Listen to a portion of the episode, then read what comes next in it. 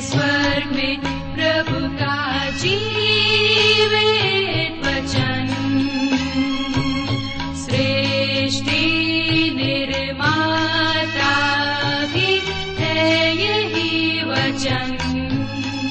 नमस्कार प्रिय श्रोताओ, कार्यक्रम सत्य वचन में आपका हार्दिक अभिनंदन करते हैं। उम्मीद है कि आप भी आज का कार्यक्रम सुनने के लिए तैयार हैं। इन दिनों हम पवित्र शास्त्र बाइबल के पुराने नियम में से दानियल नामक पुस्तक का विस्तार से अध्ययन कर रहे हैं, जिसका मुख्य विषय है राज्यों का उत्थान एवं पतन। तो आइए, आज के बाइबल अध्ययन में सम्मिलित हों और आत्मिक ज्ञान प्राप्त करें। प्रस्तुत है कार्यक्रम सत्य वचन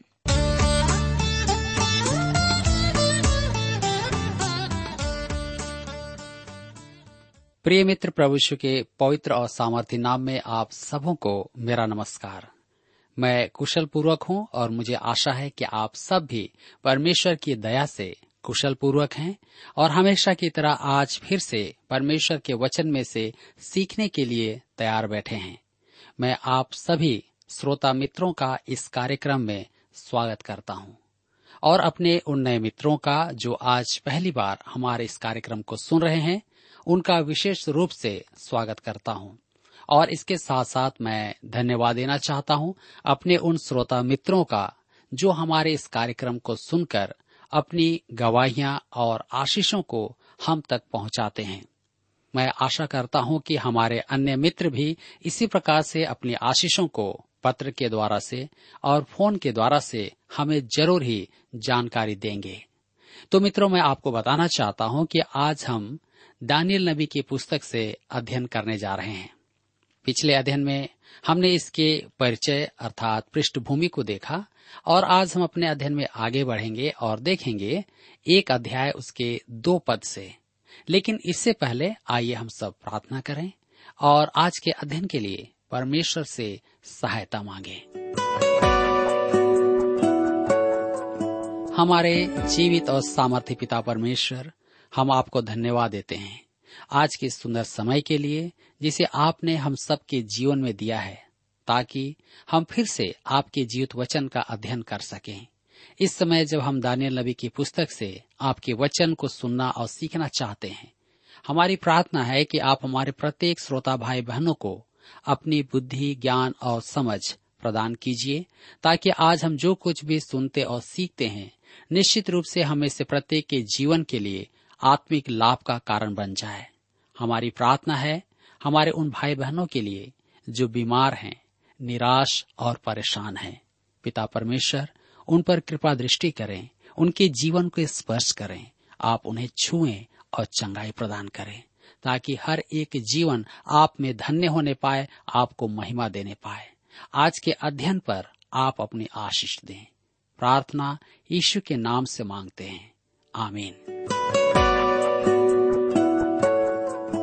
मित्रों, जैसा कि मैंने आपसे कहा है कि हम दानियल नबी की पुस्तक से अपने अध्ययन को कर रहे हैं। यहूदा का राजा यहोयाकीम मिस्र के राजा नीको द्वारा सिंहासन पर बैठाया गया था। उसका पिता योशिया एक धर्मी जन था, परंतु यह एक दुष्ट राजा था। लगभग 606 ईस्वी पूर्व में नबुकर नेसर ने यहूदा पर चढ़ाई की और दानियल तथा उसके तीन साथी और हज़ारों यहूदा वासियों को वह बंदी बनाकर बेबीलोन को ले गया। परंतु यरूशलेम को हानि नहीं पहुंचाई। यहोयाकीम के बाद उसका पुत्र यहोयाकीन सिंहासन पर बैठा। उसने नबुकत नेजर से विद्रोह किया और लगभग पाँच सौ अंठानबे ईस्वी पूर्व में नबुकद नेसर ने आकर यहोयाकीन, उसकी माता और अनेकों को बंदी बनाकर बेबीलोन ले गया। इस दल में भविष्य वक्ता यहचकेल भी था। इस बार भी नबुकद नेसर ने यरूशलेम को हानि नहीं पहुंचाई, अर्थात ध्वंस नहीं किया, परंतु परमेश्वर के भवन के पात्र को वह ले गया। अब यहोयाकीन का चाचा सिंहासन पर बैठाया गया। उसने भी नबुकद नेसर से विद्रोह किया और परिणाम स्वरूप उसके पुत्र उसकी आँखों के सामने घात किए गए, अर्थात मार डाले गए। उसकी आँखें निकाल ली गई और यरूशलेम तथा परमेश्वर का भवन उजाड़ कर ध्वंस कर दिया गया और लगभग पाँच सौ अठासी से पाँच सौ सतासी ईस्वी पूर्व में यर्मिया पच्चीस अध्याय उसके आठ से तेरह पद की भविष्यवाणी के अनुसार सब कुछ नष्ट कर दिया गया और अयोग्य एवं विकलांगों को छोड़कर संपूर्ण प्रजा बंधुआई में ले जाई गई। केवल यर्मिया के साथ भला व्यवहार किया गया था। तो मेरे मित्रों, इस प्रकार से हम आगे बढ़ते हैं और हम देखते हैं दानियल की पुस्तक एक अध्याय उसके दो पद में लिखा है तब परमेश्वर ने यहूदा के राजा यहोयाकीम को परमेश्वर के भवन के कई पात्रों सहित उसके हाथ में कर दिया और उसने उन पात्रों को शिनार देश में अपने देवता के मंदिर में ले जाकर अपने देवता के भंडार में रख दिया। ध्यान दीजिए, इस समय कुछ ही पात्र परमेश्वर के भवन से निकाले गए थे। परमेश्वर के भवन के शेष पात्र यहोयाकीन के समर्पण के समय दूसरे राजाओं की पुस्तक 24 अध्याय उसके तेरह पद में हम पाते हैं, जहाँ पर ये लूटे गए और नबुकद नेसर के देवता के भवन शिनार में पहुँचाए गए। हमें यह स्मरण रखना है, क्योंकि आगे चल करके हम देखेंगे नबुकद नेसर का पोता इन्हीं पात्रों में अपने भोज की मदिरा को पिएगा। दानियल नबी की पुस्तक एक अध्याय उसके तीन पद में लिखा है। तब उस राजा ने अपने खोजों के प्रधान अशपनज को आज्ञा दी कि इसराइली राजपुत्रों और प्रतिष्ठित पुरुषों में से ऐसे कई जवानों को ला। नबुकद नेसर की नीति थी कि जिस देश को वह जीते, वहाँ से बुद्धिमान मनुष्यों को बंदी बनाकर ले आए और उन्हें परख कर राजा के दरबार में सलाहकार बनाया जाए। हम देखेंगे कि दानियल को भी चुना गया था और वह राजा का सलाहकार था। तब राजा ने अपने खोजों के प्रधान अशपनज को आज्ञा दी। पद नौ में लिखा है, परमेश्वर ने खोजे के प्रधान के मन में दानियल के प्रति कृपा और दया भर दी। यशाया की पुस्तक उनतालीस अध्याय, उसके सात पद में लिखा है, जो पुत्र तेरे वंश में उत्पन्न हो, उनमें से भी कई को वे बंधुआई में ले जाएँगे और वे खोजे बनकर बेबीलोन के राजमहल में रहेंगे। इससे भविष्यवाणी की पूर्ति में दानियल और उसके तीन साथी खोजे बनाकर राजमहल में रखे गए। अतः आप समझ सकते हैं कि दानियल ने क्यों विवाह नहीं किया था। राजा ने यह आज्ञा दी थी, परंतु इससे उनके मानसिक विकास पर कोई बुरा प्रभाव नहीं पड़ा था। वह इसलिए किया जाता था कि वे राजा के प्रति अधिक आज्ञाकारी बने और अपने अध्ययन में पूरा समय दे पाए।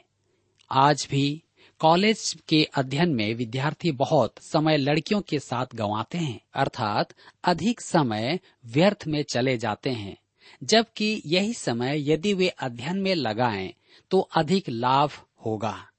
नबुकद नेसर चाहता था कि वे अपना ध्यान अध्ययन में लगाएँ, इसलिए उसने उन्हें खोजा बनवा दिया। दानियल की पुस्तक एक अध्याय उसके चार पद में लिखा हुआ है, जो निर्दोष, सुंदर और सब प्रकार की बुद्धि में प्रवीण और ज्ञान में निपुण और विद्वान और राज मंदिर में हाजिर रहने के योग्य हों और उन्हें कसदियों के शास्त्र और भाषा की शिक्षा दे। मैं आपको बताना चाहता हूँ कि बाइबल के लेखक अज्ञानी नहीं थे। मूसा के पास मिस्र का संपूर्ण ज्ञान था। मिस्र वासियों के पास ज्ञान का भंडार था। वे सूर्य की दूरी जानते थे। वे जानते थे कि पृथ्वी गोल है। वे अपने युग के महान वैज्ञानिक थे। पृथ्वी को समतल बनाने वाले तो बहुत बाद के कुछ यूनानी विद्वान थे। बाइबल ने कभी नहीं कहा कि पृथ्वी समतल है। यशाया के पुस्तक 40 अध्याय, उसके 22 पद में पृथ्वी को गोल कहा गया है। दानियल भी एक विलक्षण प्रतिभा था। नबुकद नेसर की परीक्षा में वह ऊपर ही रहा। पॉलुस भी बौद्धिक स्तर पर सबसे ऊँचा था। ये सब अपने युग की शिक्षा में प्रवीण थे और मैं उन मंद बुद्धियों से उब जाता हूँ जो सोचते हैं कि बाइबल के लेखक अज्ञानी थे। दानियल भी एक अति बुद्धिमान युवक था और उसे उस युग की सर्वोच्च शिक्षा दी गई थी। आप उस युग की शिक्षा को कम ना आके। वह युग विज्ञान और अन्य क्षेत्रों में बहुत ही आगे था। दानियल सब कुछ सीखेगा। अब हम देखेंगे दानियल एक उसके पाँच पद में। लिखा है, राजा ने आज्ञा दी कि उसके भोजन और पीने के दाख मधु में से उन्हें प्रतिदिन खाने पीने को दिया जाए। इस प्रकार तीन वर्ष तक उनका पालन पोषण होता रहे। तब उसके बाद वे राजा के सामने हाजिर किए जाएँ। मेरे मित्रों, यह अन्य जातियों का भोजन था और उसमें अशुद्ध पशु भी थे।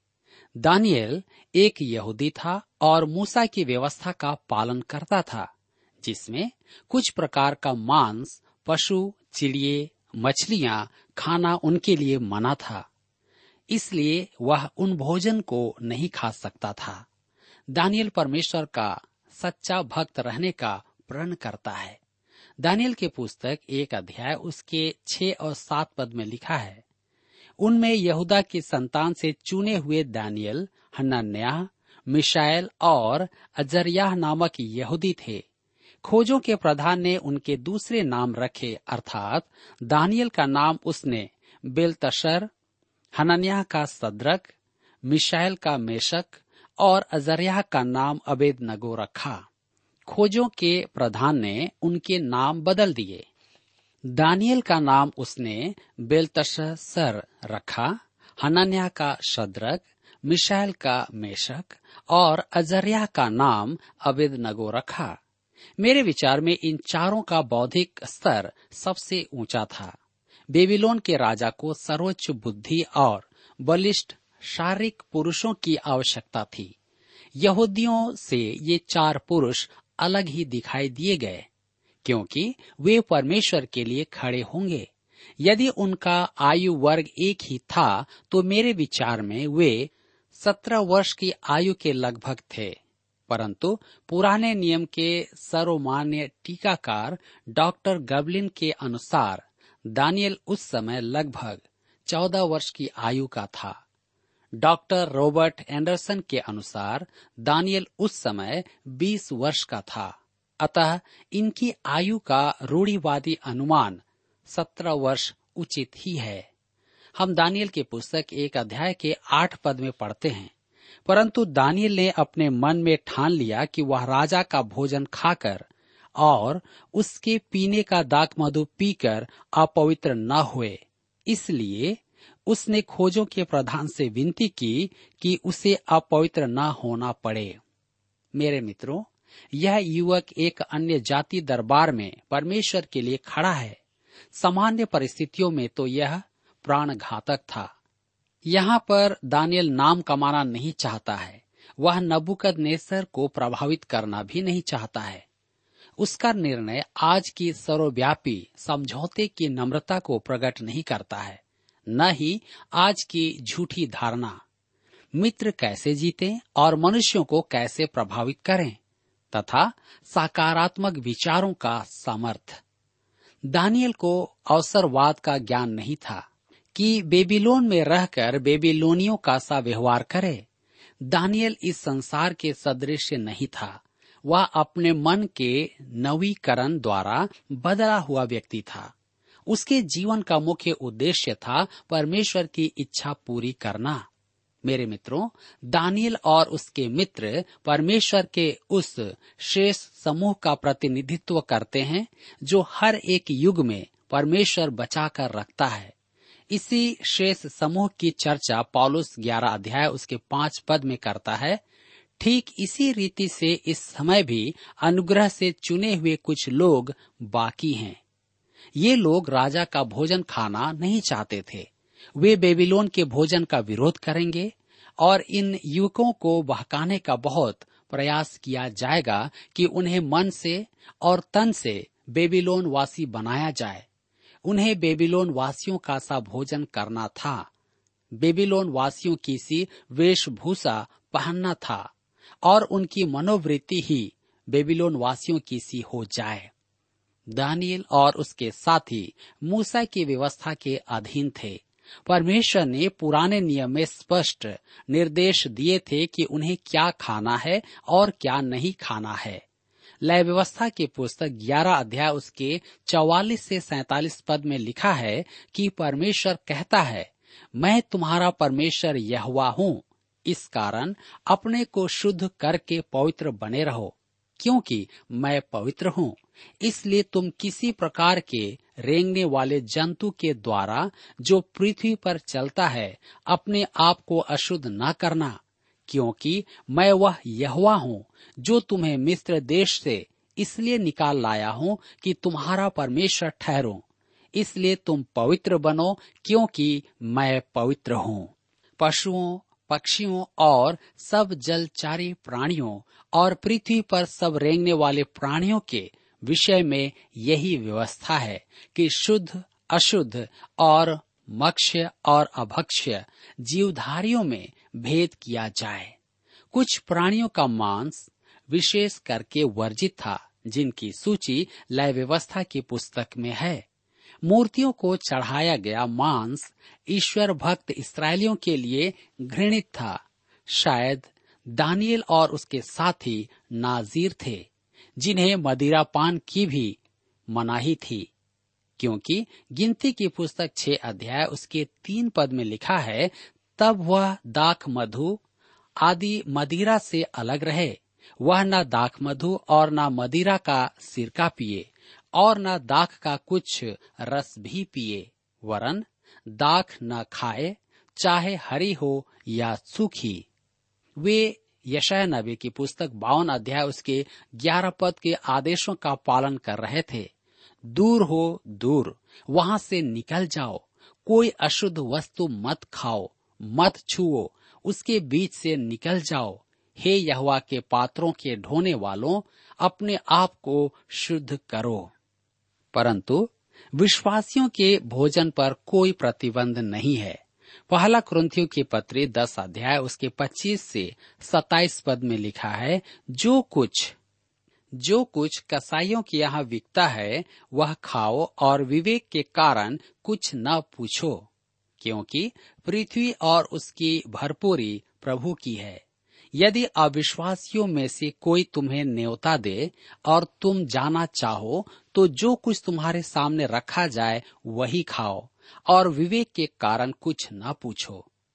और पहला कुरंथियों की पत्री, आठ अध्याय, उसके आठ पद में पॉलुस ने लिखा है कि खाने न खाने से हम परमेश्वर का पक्ष ग्रहण नहीं करते, क्योंकि न तो खाने से हम अच्छे और न खाने से हम बुरे होते हैं। ये इब्रानी युवक मूसा की व्यवस्था, वरन परमेश्वर के लिए खड़े थे। तब आगे लिखा है दानियल की पुस्तक, एक अध्याय के दस पद में, खोजों के प्रधानों ने दानियल से कहा, मैं अपने स्वामी राजा से डरता हूँ, क्योंकि तुम्हारा खाना पीना उसी ने ठहराया है। कहीं ऐसा न हो कि वह तेरा मुँह तेरे संग के जवानों से उतरा हुआ और उदास देखे और तुम मेरा सिर राजा के सामने जोखिम में डालो। मेरे मित्रों, दानियल अब तक सबका चहेता हो गया था और यह संयोग वश नहीं था।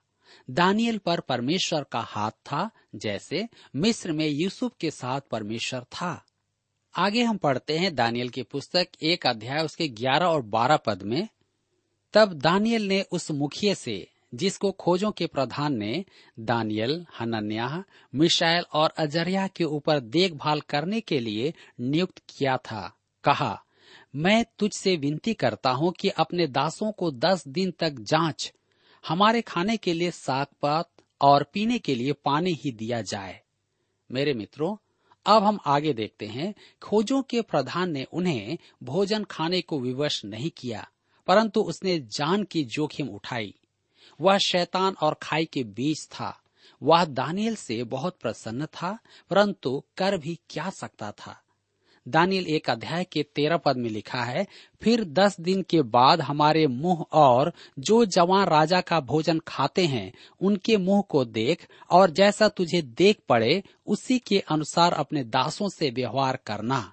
उन्हें परखने वाला मेलजर था, परंतु परमेश्वर ने उसके मन में दानियल के प्रति अनुग्रह से भर दिया था। लिखा है कि अशुद्ध भोजन से इनकार करने का निर्णय दानियल के मन से उत्पन्न हुआ था। मैं मसीही जीवन और संसार से अलगाव को नियमाधीन बनाने के विषय टिप्पणी करना चाहता हूँ। खाने पीने और आचरण के क्षेत्र में नियम पालन और संदिग्ध बातों को अनदेखा करने की मानसिकता प्रकट होती है। मुझे एक महिला का पत्र मिला, जिसने प्रभु को ग्रहण करने के बाद एक पंथ की सदस्यता ले ली, जहाँ उसे बताया गया कि वह कुछ कर पाएगी और कुछ नहीं कर पाएगी, अर्थात उसे कुछ करने की अनुमति है और कुछ की नहीं। पत्र लिखने का उद्देश्य था कि वह विधियों का पालन करके भी अशांत चित्त थी। कलिसिया के इतिहास में हम देखते हैं कि एक समय था जब कुछ बातें करने की अनिवार्यता थी और कुछ बातें न करने की विवशता थी। मेरे मित्रों, रोमी साम्राज्य के समय स्थापित मसीही मठ वास्तव में वे विचार के विरुद्ध स्थापित किए गए थे, परंतु शीघ्र ही मठ के भीतर का वातावरण बाहर से भी अधिक दूषित हो गया था। लुका रचित सुसमाचार ग्यारह अध्याय उसके उनतालीस पद में, प्रभु ईश्वर ने फरीसियों से कहा था कि वे कटोरे को बाहर से तो चमका देते हैं और भीतरी भाग गंदा रहता है। वे सफेदी की हुई कब्रें हैं जो भीतर से सड़ रही हैं। तीतुस तीन अध्याय उसके पाँच पद में पॉलुस कहता है कि वस्तु स्थिति तो यह है कि नए जीवन का स्नान और पवित्र आत्मा के द्वारा उद्धार होता है, न कि कर्मों के द्वारा। जीवन में पवित्रता पाने के लिए हमें पहले परमेश्वर से नया जीवन पाना है। हमारा जन्म ऊपर का, अर्थात स्वर्ग का है। हम पद आठ में देखते हैं, दानियल ने अपने मन में ठान लिया। वह मन से सोचकर काम करता था। हमें भी ऐसा ही होना है। हम इस संसार के दास हैं। हम इस संसार से बाहर नहीं जा सकते। प्रभु यीशु ने कहा कि हम इस संसार में हैं, परंतु इस संसार के नहीं हैं।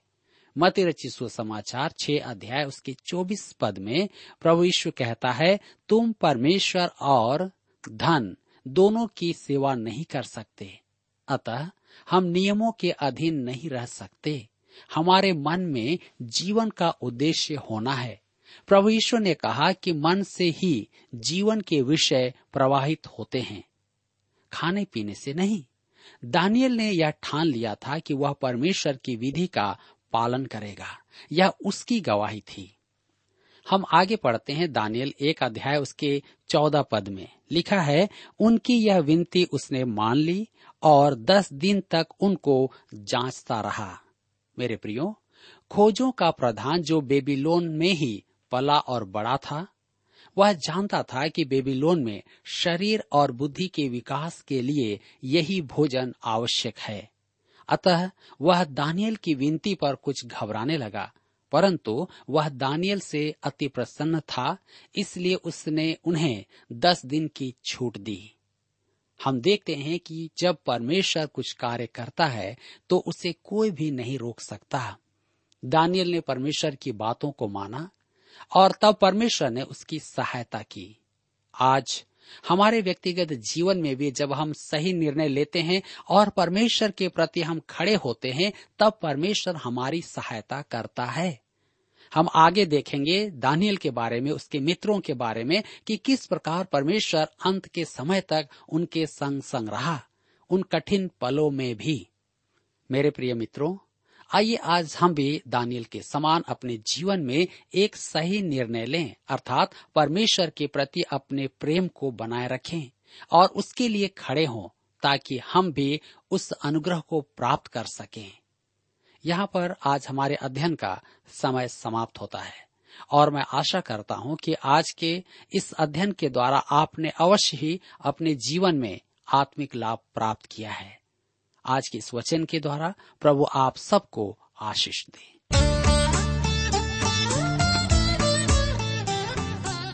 अभी आप सुन रहे थे कार्यक्रम सत्य वचन। श्रोता, हम आशा करते हैं कि आज के इस कार्यक्रम के द्वारा आपको परमेश्वर के बारे में आवश्यक जानकारी प्राप्त हुई होगी।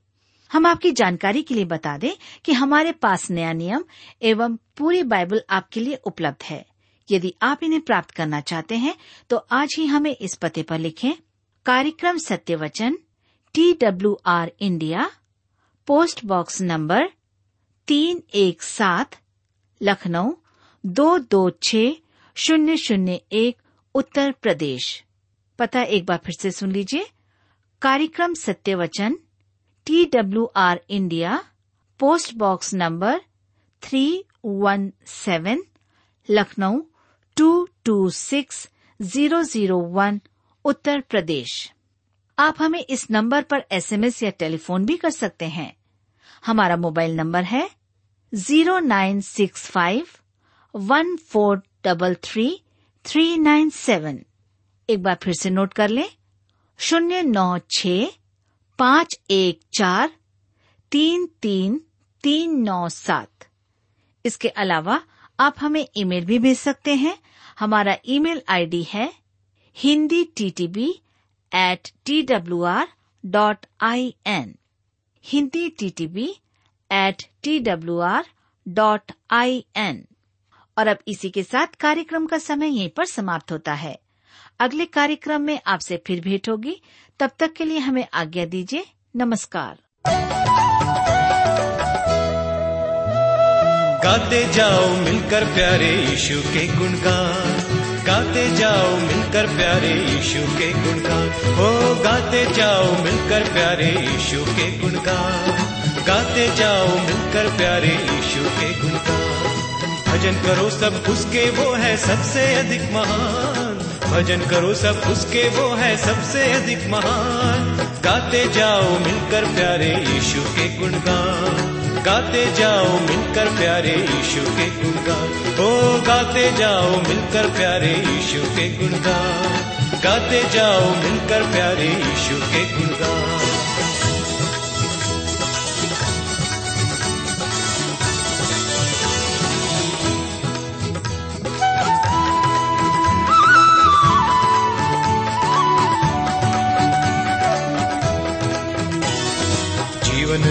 देकर हमको जीवन राह दिखाई। जीवन अपना देकर हमको जीवन राह दिखाई। शरण में उसने लेकर हमको पाप से मुक्ति दिलाई। शरण में उसने लेकर हमको पाप से मुक्ति दिलाई। ईशु राजा सबसे प्यारा हुआ है मेहरबान। ईशु राजा सबसे प्यारा हुआ है मेहरबान। गाते जाओ मिलकर प्यारे ईशु के गुणगान। गाते जाओ मिलकर प्यारे यीशु के गुणगान। ओ गाते जाओ मिलकर प्यारे यीशु के गुणगान। गाते जाओ मिलकर प्यारे यीशु के गुणगान।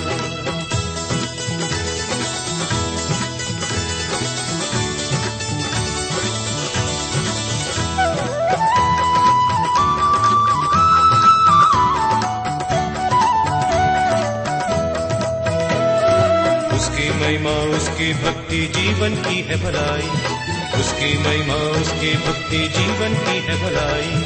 शीश नवाना, उसके चरण में कितना है सुखदाई। शीश नवाना, उसके चरण में कितना है सुखदाई। ईशु राजा सबसे प्यारा हुआ है मेहरबान। ओ, ईशु राजा सबसे प्यारा हुआ है मेहरबान। गाते जाओ मिलके प्यारे ईशु के गुणगान। गाते जाओ मिलके प्यारे ईशु के गुणगान। गाते जाओ, मिलकर प्यारे यीशु के गुणगान। गाते जाओ, मिलकर प्यारे यीशु के गुणगान। भजन करो सब उसके, वो है सबसे अधिक महान। भजन करो सब उसके, वो है सबसे अधिक महान। गाते जाओ, मिलकर प्यारे यीशु के गुणगान। गाते जाओ, मिलकर प्यारे यीशु के गुणगान। ओ, गाते जाओ, मिलकर प्यारे यीशु के गुणगान। गाते जाओ मिलकर प्यारे यीशु के गुणगान। ओ गाते जाओ मिलकर प्यारे यीशु के गुणगान। गाते जाओ मिलकर प्यारे यीशु के गुणगान। गाते जाओ मिलकर प्यारे यीशु के गुणगान। गाते जाओ मिलकर प्यारे यीशु के गुणगान। यीशु के गुणगान, यीशु के गुणगान, यीशु के गुणगान, यीशु के गुणगान।